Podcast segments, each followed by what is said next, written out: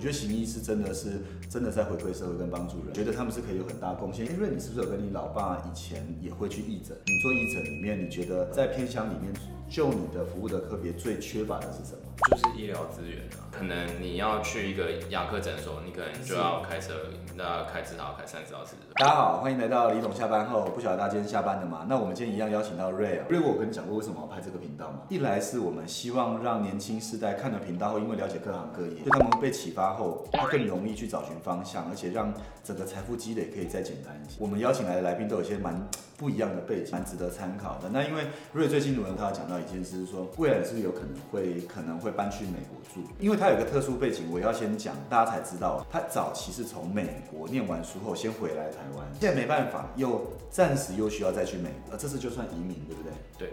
我也可以简单聊一下，说为什么你在美国工作一段时间后，那时候的第一个部分是会回来台湾？那个时候其实回想要回来，主要是因为家人，爸爸妈妈，因为我的爸爸妈妈跟我老婆的爸爸妈妈他们都在台湾。那个时候搬回来的前一年，固定每一个暑假都会回来看家人，回来台湾玩。我们就是有办了一个家族旅行，那大家出去玩，那就觉得说，其实爸爸妈妈年纪也大了，跟他们相处的时间其实真的很少，一年就见一次面。因为我也出去大概是十十来年，想要多跟他们能够呃相聚相处。当医生有个蛮两难的地方是，如果你同时有台湾的牌照跟美国的牌照，其实你留在美国，你应该的待遇跟生活会比较好。对，所以台湾的医生其实蛮辛苦的。对，所以有时候大家去看病的时候，对医生还是要还是要好一点，因为他们压力很大，而且其实说真的，在台湾医生时间真的拉很长。你当时在这种情况下，你就是因为要回来陪爸爸妈妈，所以你就决定先回来工作。对，那回来后有后悔吗？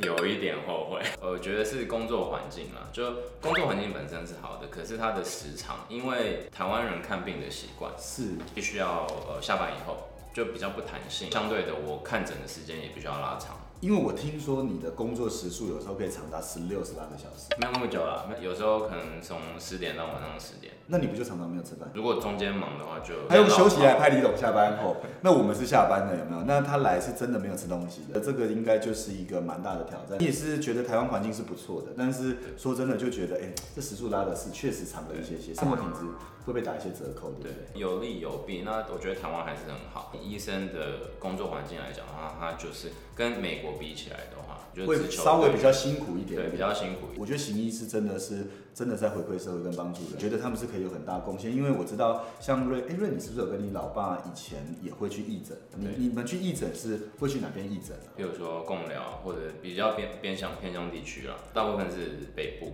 国外的话，就是其实也是跟着我爸，他如果有出国有呃做义义诊团的话，就会去。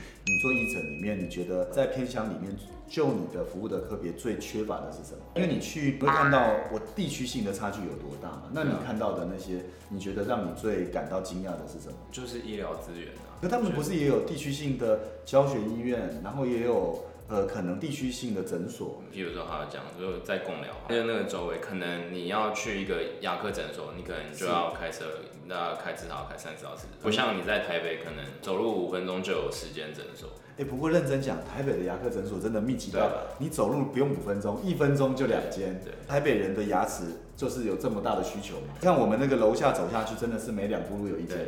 那这个城乡落差真的是蛮大的一件事情。对，我觉得就是医疗资源的不平均，有时候这种资源不平均，还是要回归到，如果医生愿意，有时候走有每一年做几次义诊，其实还是可以协助到不同。所以其实这个是一个刚需，对，因为对他们来讲，他们其实也是。有这样子的需求，有这样的需求。我觉得不管哪一个领域，你还是要做些事去可以帮助一下，对不对？可是因为你现在遇到的困难是说，你回来台湾，但我知道你其实接下来得到美国去，你并不是因为工作，你因为我我听到了他要到美国去，其实我听了也是觉得是蛮蛮不简单的。你可以说一下，就是那天你跟我说的，为什么你这是？还是得要回到国外去。其实主要就是为了小朋友的教育环境。呃，我太太她自己本身也是一呃老师，在美国也有教过书。我们搬回来台湾以后，她也有教过书。她自己就觉得说，不管是公立学校还是私立学校，就是整个社会的期盼就是考试最重要。其实我们应该说，我们在这环境下长大，就是发现好像都要一直考试。对。然后用考试作为一个衡量标准。在我们有能力的范围下，我们会希望给他一个更开心、更快乐的环境。这个就是我们考虑。要再搬回美国的主要原因。我在台湾其实有一种小学叫做森林小学，嗯嗯嗯，那这种森林小学就是它不是不用要叫名字考试，嗯可是他把你在怎么样带，就是让你在可能比较原始的环境里对去学习，对。它的概念有点像这样子嘛。问题是，他很尴尬。台湾的孩子，你除非你将来长大一定是要把他送出，如果你不把他送出国，你让他去念森林小学，那他到了国中，他到了高中，他是不是一样一样要面对升学的压力？哦，他要回到国高中那个升学压力里面，有一个很尴尬的状况，就是像你小时候，你也没有被直接送到国外去啊，你也一样在这个环境下长大。嗯可是如果真的被迫要这样的话，怎么办呢？其实说真的，大部分的人很辛苦嘛。那到到底该怎么办？父母应该怎么去调试这件事情，或者怎么陪伴孩子会比较好？以你的经验，我觉得需要多沟通吧。亚洲人的天性就是缺少沟通。外国人他们之所以你会觉得说，哦，他们好像亲子间关系很好，主要都是因为他们什么就是什么事情都可以聊。当你发现你有不开心的时候，你也会第一个第一时间就想跟你爸爸妈妈讲。孩子在压力很大的时候，最直接可以倾诉的对象就是父母。那如果父母都没有办法听他讲这些，那小朋友的压力应该会就是一直一直不断的累积。我觉得应该说这回到一件事，就是环境。假设说现在让你选，除了环改变环境外，假设暂时不能改变，你有时候每年会旅行嘛？嗯哼你现在去的让你觉得最放松的国家是哪一个，？夏威夷怎么？说？